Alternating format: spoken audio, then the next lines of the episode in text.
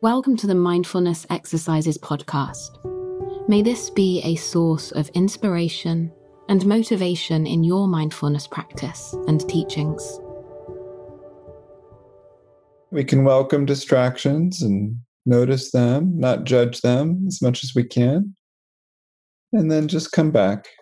Whether it's a distraction of sound, sight, thought, emotion, you know, we can welcome them, tend to them, befriend them,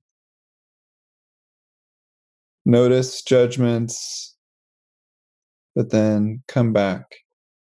But if the distractions are very strong, then we can just use the distraction as the object of awareness. We can use that as our focal point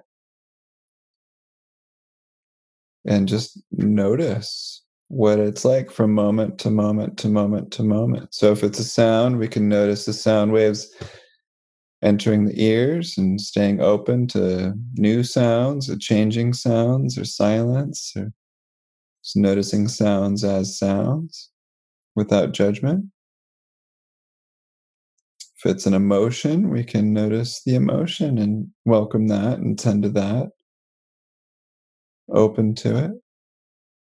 So, with mindfulness, it's not about getting rid of distractions or judging distractions, but it's really just about being present for whatever's here. Whether we like it or not, whether we planned it or not, it's part of the moment. And it's one of the ways that makes mindfulness a little bit different from most other kinds of meditation style practices you know a lot of meditations they tend to be around focusing on something repeating something visualizing something at the expense of like excluding other things which can be great. There's definitely a place for that.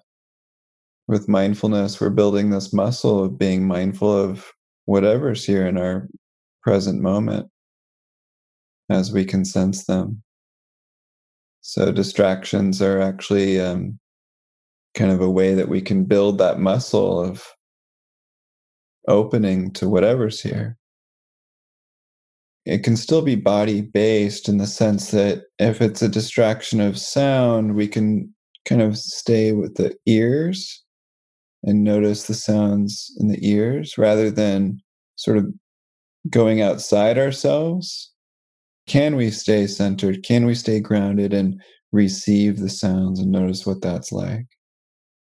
If it's a sight, same thing. Can we receive the visuals and the eyeballs and like instead of going out there to go like watch something, can we receive and stay embodied? We can dance a little bit between sort of the emotional reactivity in the body and then the stimuli itself. So we can notice the stimuli and then notice okay well what's happening in my body as sort of a reaction or response? What's the visceral response going on to the stimuli?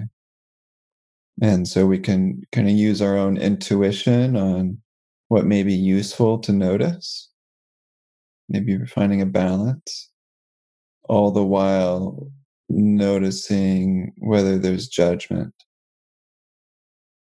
so it's not just the, you know, visceral response or the stimuli, but it's like, is there an overlay of judging it to be good or bad, right or wrong? So just noticing, opening, welcoming. If it's not too intense, if it's too intense, then back out, you know, take care of yourself.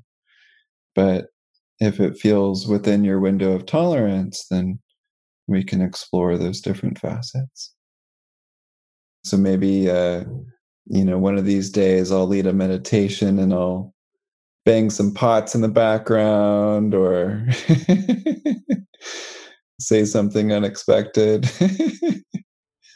just to test you guys.